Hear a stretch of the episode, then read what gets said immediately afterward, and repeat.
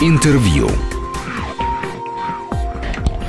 Возвращаемся в эфир, и, как я обещала, у нас в студии сразу два гостя. Это Рима Чиркина, кандидат психологических наук, зав. кафедрой юридической психологии и права Московского государственного психолого-педагогического университета, доцент, член Федерации психологов образования России. Рима, здравствуйте. Здравствуйте.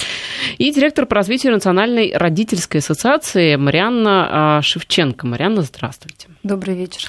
Получается, у нас вроде бы, будем говорить о трудных детях, э, сразу э, обозначу нашу тему. У нас, в общем-то, много поводов для разговора. Ну и даже если взять вот эту вот историю, которая произошла а, недавно, сейчас она широко обсуждается, когда водитель на внедорожнике, ну, догнал мальчика, да, фактически, там видео есть в интернете, а, поставил на колени и за, таким образом вот воспитывал. Ну, вопрос, не знаю, насколько там трудный ребенок, но тем не менее он посчитал, что дети хулиганы. Действительно, хулиганов э, много, иногда из из них э, вырастают совершенно прекрасные, совершенно гениальные, а, ну, там, люди, которые в разных сферах, там, в разных профессиях себя э, могут показать. Э, но не всегда так бывает. Бывает по-разному. Бывает, что все заканчивается достаточно печально. Именно поэтому у нас, как я надеюсь, состоится жаркая дискуссия, потому что, с одной стороны, у нас представитель психологов, а с другой стороны, представители родителей, да, по сути, родительского комитета, которые вроде бы должны иметь определенные позиции по этому вопросу. Я напомню наши координаты, потому что слушатели, я уверена, тоже эта тема очень волнует. 5533, номер для смс-сообщений, слово «Вести» вначале пишите, и наш WhatsApp плюс 7 903 170 63 63. Ну вот одна из последних историй. В Туле был такой случай. Четвероклассник – вот что проделал со своей одноклассницей. Во-первых, он отобрал у нее мобильный, потом толкнул ее с такой силой, что девочка отлетела, ударилась головой о шкаф и рассекла палец. Это все мама девочки рассказывает. До этого за последние два месяца он сломал нос однокласснику, искусал двух других детей, бросил стулом в учителя, а теперь вот новое развлечение у хулигана, отбирает у ребят мобильники и делает ложные вызовы с них спецслужбам. То есть, представляете?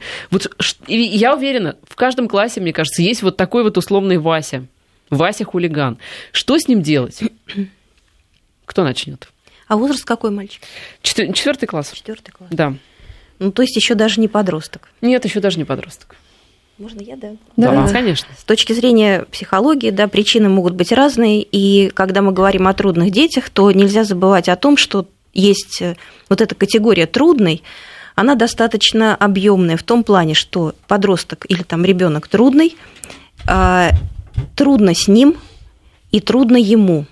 И в чем его трудности, о чем говорит его поведение, о каких его проблемах, о какой а, его сложности да, социализации нужно выяснять. В школах есть психологи, они обычно занимаются такими выдающимися детьми, но а, это всегда некий месседж, да, это сообщение взрослым о каком-то неблагополучии, которое испытывает ребенок.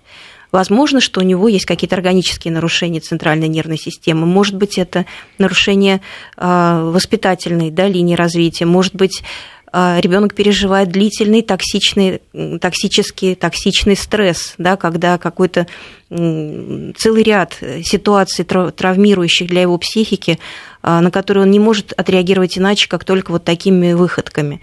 И есть еще, еще один компонент этой трудности – это трудные взрослые взрослый, которым иным путем ребенок не может сообщить о своих проблемах. И вот этот весь комплекс трудностей, да, он э, должен быть предметом рассмотрения, а не осуждения и не раскрашивания в черно-белые цвета, кто виноват, кто плох, кто хорош в этой ситуации. Э, ребенка надо э, обследовать, э, к нему надо отнестись со вниманием и, и что-то, скажем так, предпринять, по крайней мере, немедленно. Скажите, Рима, а вообще mm-hmm. есть ли такое понятие нормы? Вот нормальный ребенок. Помните, возможно, замечательный фильм «Класс коррекции»? Да. Где, в общем-то, дети, которые ходят в класс коррекции, они более нормальные, чем э, кто там вот эта история с, чем многие другие, более вроде бы такие нормальные люди. Категория нормы – это вообще такая вещь сложная, да, есть статистическая норма, есть норма индивидуальная, есть норма функциональная. Мы сейчас говорим о норме реагирования, да, на какое-то окружающее, на окружающие обстоятельства, на отношения с людьми. Э, так вот, пока мы не знаем, какова ситуация по отношению к этому мальчику, мы не можем сказать нормально. Это поведение ненормально, потому что оно приносит вред, да, ему, и другим. Но, может быть, эта реакция, опять же, повторюсь, на ненормальную по отношению к нему какую-то ситуацию. Ненормальная может быть ситуация по отношению к нему, связанная с тем, что у ребенка, возможно, есть э, психические отклонения, и они не выявлены, и они не лечатся, и это ненормально по отношению к нему. А его поведение, да, вот оно ну, в его рамках оно нормальное. Да. Марианна, что вы думаете? Вы знаете, тут, во-первых, очевидна система. Если это сначала было это, причем идет явная динамика, и система нарушения поведения, очевидная для абсолютно всех взрослых и окружающих ребенка детей, э, которую надо в, прям в срочном порядке, в, в которую надо вмешиваться и смотреть, конечно, комплексно. Здесь за этим ребенком действительно есть семья, в которое его в том числе формируют, есть взрослые, с которых взрослые в данном случае это э, учителя и весь педагогический коллектив, там же и директор, это же все видят, это же не скрывается, эта ситуация уже вышла, если в средства массовой информации.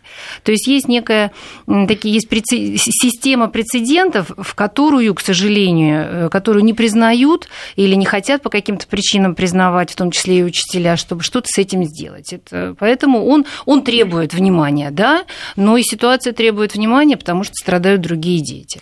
Ну, понятно, то есть э, все таки ваше предложение его поместить в класс коррекции, в отдельный есть же, да, вот есть такие классы? Есть. Они есть. в рамках обычных школ или это да. какие-то специализированные школы? Нет, специализированные школы, да, сейчас есть такая тенденция, это э, их, как правило, сейчас, ну, практически не осталось, их э, уч- учащихся расформировали по другим школам, скажем таким, не совсем престижным, но обще, общеобразовательных, да, постарались их а, собрать в специализированные классы. Практика показала, что там этот специализированный класс, конечно, никаких результатов по воспитательной работе, как правило, не дает, потому Почему? что когда ну, когда в одном месте собрана группа трудных подростков, где каждый цепная реакция работает, один смотрит на другого, и то, что считается отклонением от нормы там как раз вариант нормы, то, естественно, эта динамика только увеличивается. Нет примеров для подражания, нет вообще среды, которая Этот располагает. класс э, существует в рамках обычной школы. Совершенно верно. И у них занятия параллельно с э, обычными ребятами, да? Да, да. С одной стороны в параллель, а с другой стороны два разных океана. Они плавают сами по себе, они, как правило, замкнуты сами на себя. То есть это две разные школы в одной школе. Угу. На переменах они встречаются. Встречаются, но опять же, как правило, либо они уходят куда-то за угол там и курят и сами в себе, либо они создают вот такие прецеденты, о чем вы говорите. Вот сейчас вот э, кошмарят других детей и держат в страхе половину школы. И вы правы, что в каждом классе есть э, хотя бы один такой Вася, да, как вы сказали, условный, э, к которому много претензий да, к его поведению, к его отношению с остальными. Поэтому говорить о, о категории таких детей, да, как сегрегировать их в какие-то отдельные гетто, ну, это не вариант. Ну, понимаете, здесь э, весь вопрос в границах. Э, нужно в какой-то момент понять, что этот Вася границы уже переходит, что терпеть родители больше не могут. Вот нам пишут, в общем, достаточно справедливо. Сколько еще сломанных носов и пальцев нужно, чтобы принять радикальные меры к этому мальчику? С одной стороны, да, действительно, чем может дальше-то закончиться дело? Может быть, куда серьезнее все пойдет? Ведь нужно вовремя этот момент Конечно. уловить. Вот где эта грань, э, Рима, где эта грань? Кто вообще этим занимается? Ну, вообще этим занимаются все. И никто и, одновременно. Ну, у семи нянек, да, дитё без глаза. А, то есть, если речь идет о профилактике, да, о первичной профилактике, то какие-то сигналы, маркеры неблагополучия, да, они уже видны изначально. Они видны в начальных классах, они видны в каких-то эпизодах э, реакции да, ребенка на какие-то сложности в его жизни. Э, здесь профилактическая миссия школьного психолога и, может быть, вопрос компетенциям учителей, потому что учителя, особенно в начальных классах, они должны быть особо чуткими да, к настроению детей, к их поведению. О подростках вообще сложно говорить, там это умножается в силу кризиса подросткового. Э, то есть первичная профилактика и первые маркеры это на совести учителей и психологов. А они также должны сообщать родителям да, о каких-то сигналах, но это нужно делать очень э, осторожно. А тогда, когда уже, как вы говорите, да, перейдены границы, то по практике обычно да, ими уже занимается социальный педагог школы, а, комиссия по профилактике школы. Это может быть комиссия по делам несовершеннолетних, куда ребенка за хулиганские действия уже ставят на учет, да, когда к нему применяются административные меры или даже меры уголовного реагирования Ну вот есть такие школы, куда детей помещают по решению суда, если они совершили уже преступные какие-то действия. Ну это, конечно, совсем уже крайность. Это крайность, да. Ну вот между этими крайностями, вы правильно сказали, что а, как уловить тот момент, когда а, просто там резкое или недостаточно корректное поведение ребенка да, может перерасти в какие-то патологические да, уже формы а, девиации. Вот этот момент очень сложен, и по поводу конфликта, который вот сколько сломанных пальцев и носов, если, например, в школе есть школьная служба примирения, и если в школе реализуется идеология восстановительного, э, восстановительного подхода, восстановительной медиации, то в таких школах сломанных носов и пальцев бывает минимальное количество. Есть, э, мы можем сообщить да, потом информацию родителям, учителям, заинтересованным людям о том, где, если в школе нет такой школьной службы примирения, куда они могут обратиться, к каким специалистам они могут обратиться в случае конфликта. Потому что обычная реакция на такой конфликт – ты виноват, да, скажи, что ты больше не будешь.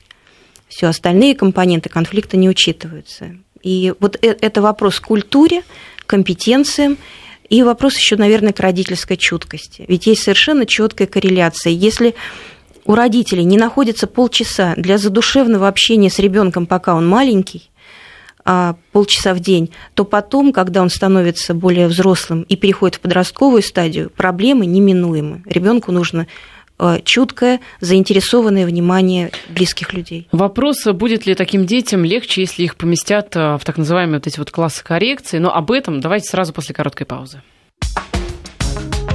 Интервью.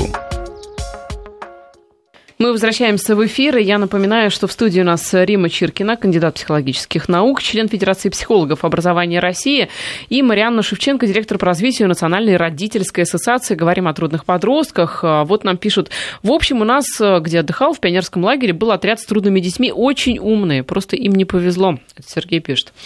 Может быть, им действительно просто не повезло. Вот знаете, какая есть, кстати, статистика? Эксперты что выяснили? Что 22% учителей то есть каждый четвертый не умеет вести себя с трудными подростками.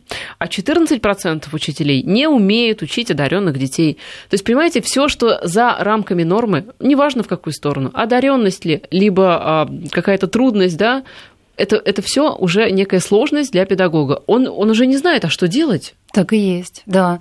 И вообще вот действительно вот эта трудность, трудные дети, это же дети с которыми трудно. С ними может быть трудно, потому что у них агрессия, с ними не менее трудно с золотой молодежью, у которой и так все есть, и они также ходят в школу.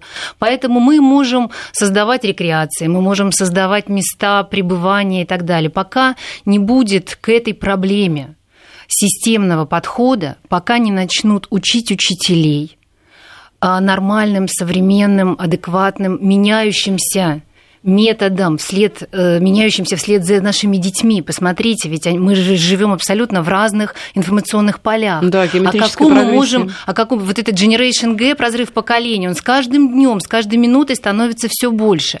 И поэтому учителя, конечно, нет инструментов. Так это вот те 20% они официально признались, а внутри сколько просто еще не призналось, что они не могут, что они разговаривают на разных языках, они не могут и не умеют достучаться до любой другой разной молодежи, которая которая ненормальная. Опять же, если мы не начнем учить э, родителей компетенциям, знаниям психологии, знаниям педагогики, умением общаться с детьми, мы тоже никуда не уйдем, потому что таких детей опять будет больше. Более того, средства массовой информации ни Прошу в коем прощения, случае да. нельзя снимать с себя в том числе да. эту ответственность. А нас, от журналистов, давайте чуть попозже. Давайте. Марианна, прошу да. прощения.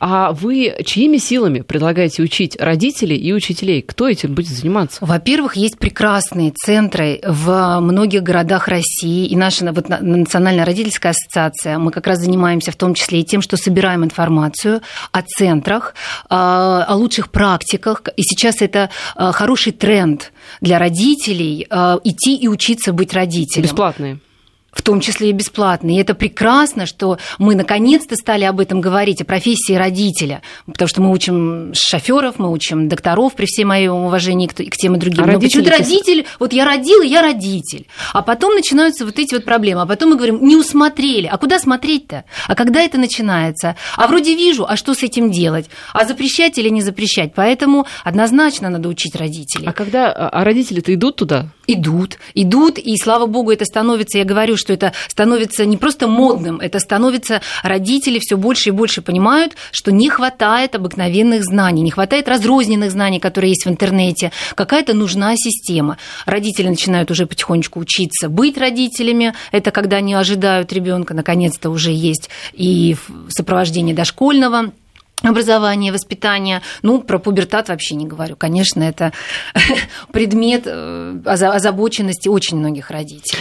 А да, что касается это педагогов, хорошая да? идея, вот эти вот центры, да. А про педагогов, вот как раз хотела вас спросить, Марьяна, а кто будет учить педагогов? У нас есть совершенно прекрасное сообщение. Сейчас учителя говорят, что я не педагог, я предметник. Ну, я не обязан Да, они оказывают ребенка. услуги, услуги, а все, что за рамками услуг, но я надеюсь, да, и это позиция, в том числе Министерства образования, что услуги, это не уже, не уже мы перестали да. оказывать услуги, мы по-прежнему воспитаем. Конечно, мы долго и упорно вымывали э, компонент воспитательной работы из школы в принципе, мы ее выводили в кружки, в секции и так далее. У нас школа перестала быть центром воспитательной работы, она стала исключительно образовательной. А теперь, слава богу, мы об этом заговорили. А, и конечно, когда наши дети э, смотрят то, что они смотрят, когда федеральные каналы формируют э, буквально в течение недели новых кумиров – из девочек, подвергшихся э, не совсем нормальным явлениям, скажем так, каким-то вот, я думаю, все понимают, о чем идет речь, а сейчас они становятся новыми кумирами молодежи, за которыми идут и подписчики там растут с каждым днем, это же формирование этой культуры, вот они, кумиры, и таких трудных детей у нас будет становиться все больше и больше с каждым днем. И уже завтра, и уже завтра, поверьте мне, нам будет трудно разговаривать даже с теми детьми, которые, на наш взгляд, на сейчас, э, вот сегодня кажутся нормальными, вменяемыми и спокойными. А вы не трудно. думаете, какие, де... какие взрослые такие дети, Рима? Ну, я уже сказала, да, что взрослые трудные, дети трудные. А, я хотела сказать по поводу того, где и как учить учителей.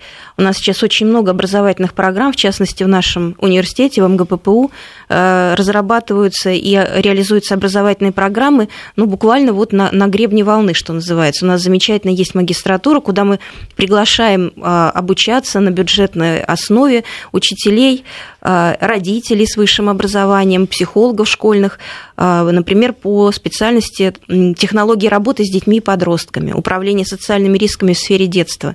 Это такой высокий уровень а, формирования компетенций, а ВУЗ у нас федеральный, поэтому к нам могут приезжать учиться люди из других регионов. И я знаю а, хорошие вузовские традиции в регионах, Саратовский университет, государственные другие университеты дают такое хорошее а, объемное образование как раз по работе с трудными подростками. То есть вот эти крайности, девиации с плюсом да, и девиации с минусом, это такой ну, как Вы бы понимаете, Рима, это же все-таки не система, о которой говорит Марианна, это ваш частный случай. Вот, допустим, Почему частный случай? Образование специалистов – это часть системы.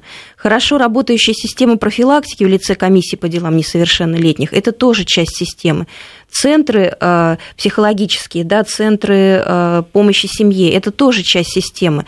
У нас проблема систем заключается в том, что иногда и даже часто межсистемные связи нарушаются, что при наличии разных ресурсов в различных регионах при наличии мощных ресурсов той же профилактики э, нет взаимодействия между некоторыми компонентами этой системы. И э, пока еще не наработаны, возможно, технологии по вылавливанию детей из э, информационных, да, из виртуальных пространств, которые Это очень сбивают ориентиры. Да. Да. Давайте вот. не будем ее трогать отдельно и надолго. Но это тоже детерминанта трудностей. Нам Сергей пишет, у нас в садике такой Вася, ну, в кавычках, невозможно ничего поделать. Мамаша отказывается от психолога, и все, на этом разговор заканчивается. И обратиться некуда. Куда обращаться в таких случаях? В комиссию, вернее, в службу э, примирения, школьная служба ну, примирения. Если, во-первых, это детский сад, да. во-вторых, не везде, да. не везде они есть. А, ну, во, никто не отменял ответственность э, администрации детского сада. За что? А, э, за...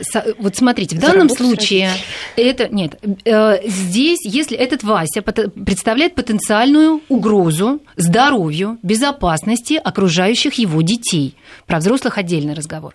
Что тоже, кстати, не исключено. Есть э, воспитатель. Хорошо, воспитатель не реагирует, не, не видит в этом проблемы, не хочет видеть в этом проблемы. Или не, е...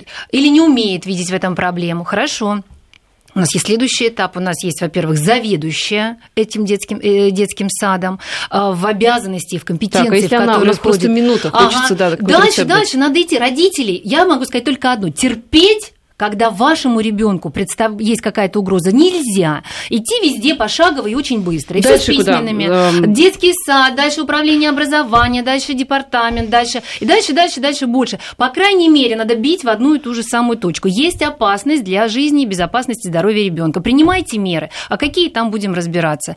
Иначе это дойдет вот до тех флешмобов, до тех акций, которые устраивают родители в Твери сейчас, когда они снимаются угу. классами целиком да. просто с обучения, потому что они тоже требуют требует внимания и безопасности. К сожалению, вышло наше время. Я благодарю моих гостей. Это Марьяна Шевченко, директор по развитию Национальной родительской ассоциации, и Римма Чиркина, член Федерации психологов образования России. Спасибо.